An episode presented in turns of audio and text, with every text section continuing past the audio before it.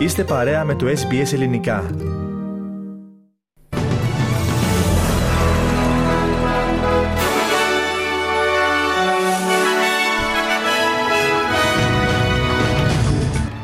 Συνεχίζονται οι έρευνες τη αστυνομίας της Νέας Νότιας Ουαλίας να βρεθούν ίχνη του ζευγαριού που φέρεται να πυροβολήθηκε θανάσιμα από έναν ενεργή αστυνομικό. Έλλειψη δημόσιων διαγνωστικών υπηρεσιών για ασθενείς με καρκίνο του μαστού στην Τασμανία. Κανένας κερδισμένος στο συνέδριο του ΣΥΡΙΖΑ. Τουλάχιστον τέσσερις άνθρωποι σκοτώθηκαν από χιονοστιβάδα κοντά σε χιονοδρομικό κέντρο στην κεντρική Γαλλία και... Επίσημη επίσκεψη στην Κύπρο πραγματοποιεί ο πρόεδρος της Ιταλίας, Σέντζιο Μαρταρέλα.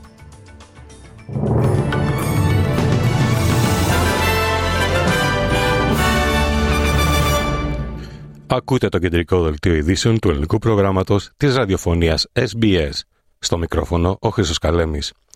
Η αστυνομία της Νέας Νότιας Ουαλίας δηλώνει ότι συνεχίζει να κάνει ό,τι μπορεί για να βρει τα πτώματα ενός ζευγαριού που φέρεται να πυροβολήθηκε από έναν ενεργή αστυνομικό. Ο αναπληρωτής αστυνομικός διευθυντής Dave Hudson είπε ότι η αστυνομία έχει εντοπίσει ένα κίνητο στο Μπαγκόνια, που βρίσκεται σχεδόν 30 χιλιόμετρα νότιο-ανατολικά του Colburn, στο οποίο πιστεύουν ότι έχουν μεταφερθεί ο Jesse Bird και ο Luke Davis.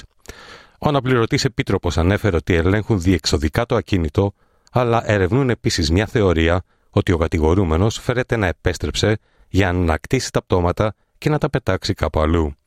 Επισήμανε ότι ο άντρας που κατηγορείται για τις δολοφονίες ενεργεί βάσει νομικών συμβουλών και δεν τους έχει μιλήσει για την υποτιθέμενη τοποθεσία των πτωμάτων.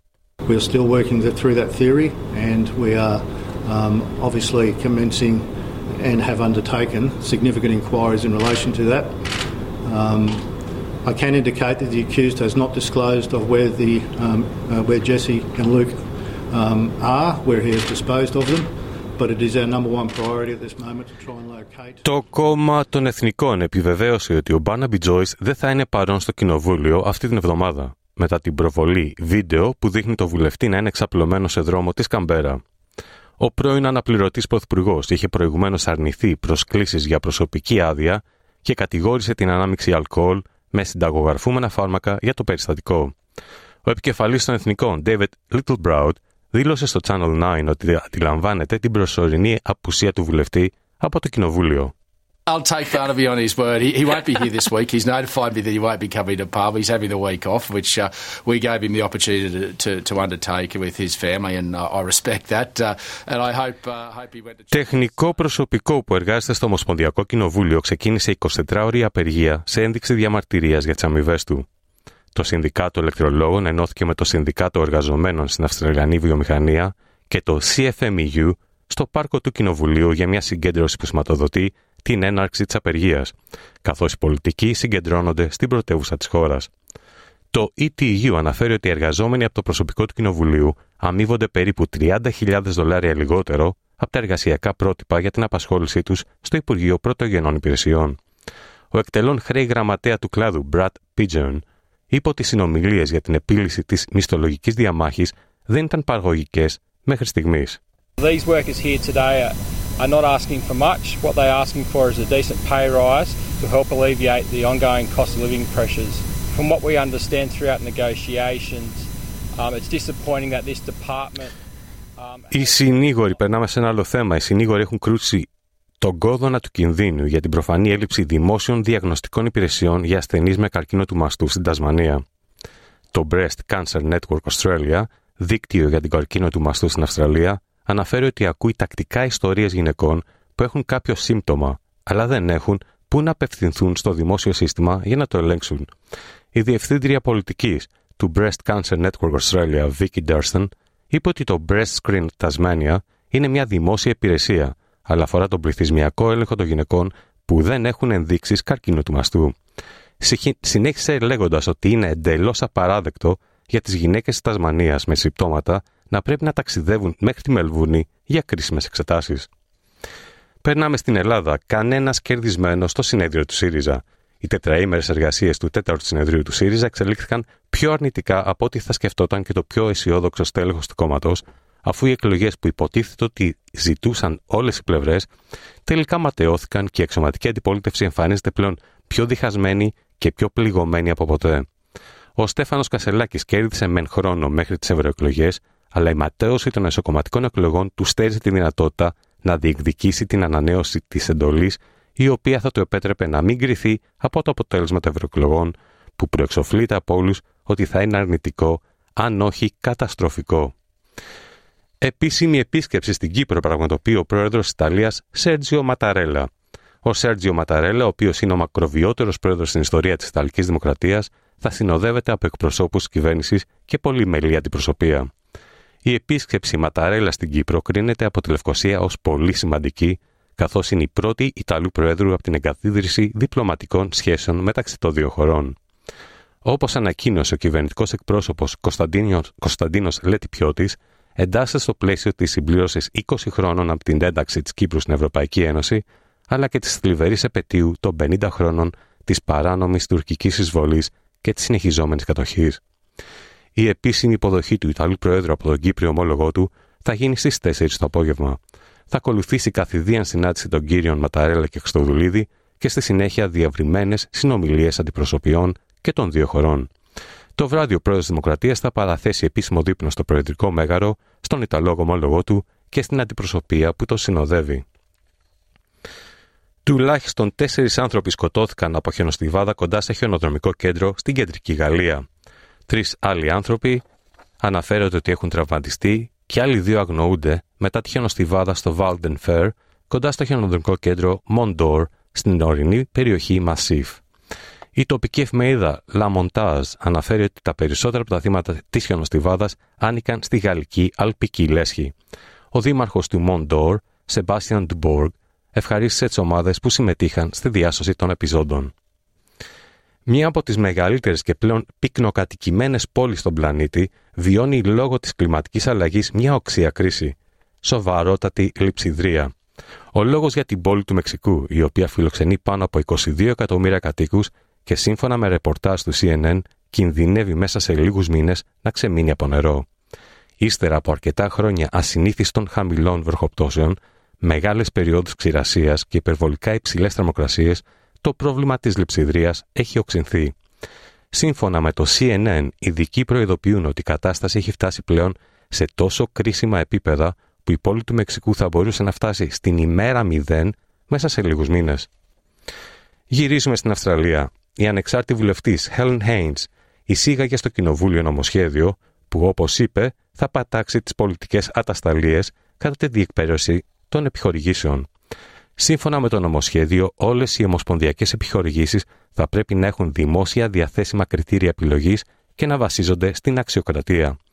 Το νομοσχέδιο θα πετούσε επιπλέον αναφορά στο Κοινοβούλιο σχετικά με τα κριτήρια επιλογής ενός προγράμματος επιχορήγησης και θα υποχρέωνε τους υπουργούς να εξηγούν στο Κοινοβούλιο εάν πηγαίνουν ενάντια στις συμβουλές του Υπουργείου σχετικά με το ποιος λαμβάνει τα χρήματα.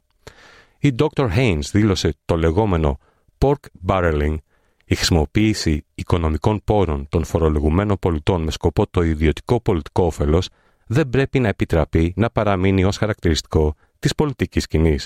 Using public money to target certain voters for political gain, known as pork barreling, is at best poor administration and at worst corruption. Let's be clear we're talking about thousands of grants and billions of dollars each year. Pork barreling undermines public trust in governments and in politicians who are elected to make decisions. Οι προγραμματιστές παρουσίασαν μια νέα συσκευή που χρησιμοποιεί τεχνητή νοημοσύνη για τη λειτουργία ενός αυτοκινήτου. Η νέα έξυπνη συσκευή που λανσάρεται από μια εταιρεία που ονομάζεται Honor διαθέτει τεχνολογία εντοπισμού του βολβού του ματιού που θεωρητικά θα έπρεπε θα επέτρεπε σε κάποιον να οδηγήσει ένα αυτοκίνητο απλά κοιτάζοντας την εφαρμογή. Όμω οι ειδικοί μα καθησυχάζουν και αναφέρουν ότι δεν υπάρχει λόγο ανησυχία. Ο μηχανικό αυτοκινήτων καθηγητή James Brighton είπε ότι η εταιρεία δεν σκοπεύει να χρησιμοποιήσει την τεχνολογία αυτή στου δρόμου. This is clearly not really the future of driving, but it's more a fun concept to investigate some of the possibilities around eye tracking technology and how users can interface with the car. We're not suggesting that you would remote control a car while you are looking at a mobile device.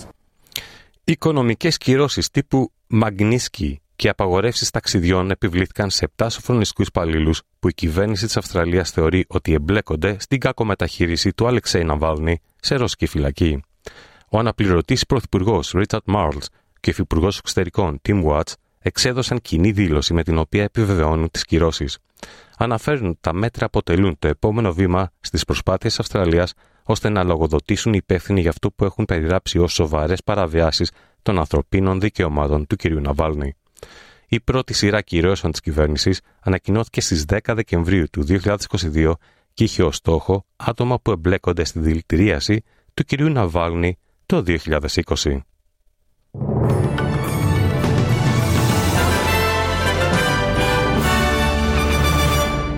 Και περνάμε στις συναλλαγματικές ισοτιμίε. Ένα δολάριο Αυστραλίας ισούται με 60 λεπτά του ευρώ και 65 σέντ του Αμερικανικού δολαρίου.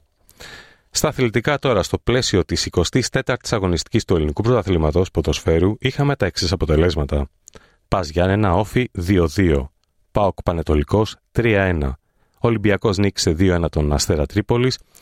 Και για δεύτερη συνεχόμενη αγωνιστική ο Παναθναϊκό γκέλαρε στην έδρα του μετά το 2-2 κόντρα στη Λαμία. Το τριφύλι αναδείχθηκε ισόπαλο 1-1 με την Κυφυσιά στη Λεωφόρο και έμεινε στο μείον 3 από την πρωτοπόρο ΑΕΚ και στο μείον 2 από τον δεύτερο ΠΑΟΚ.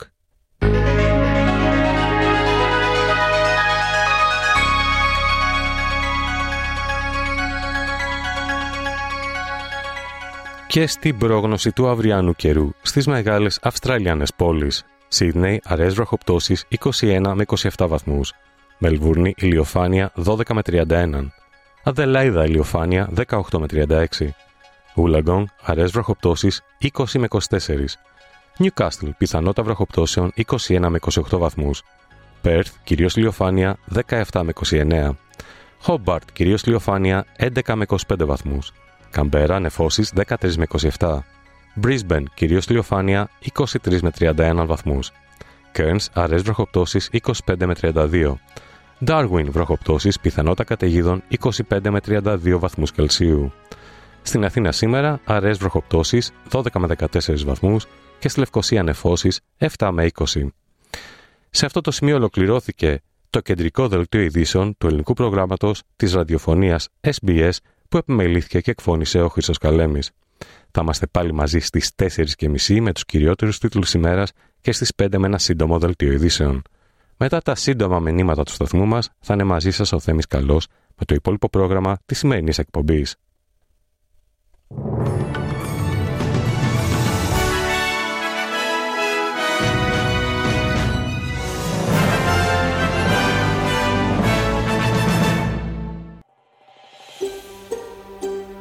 Θέλετε να ακούσετε περισσότερες ιστορίες σαν και αυτήν; Ακούστε στο Apple Podcast, στο Google Podcast, στο Spotify ή οπουδήποτε ακούτε podcast.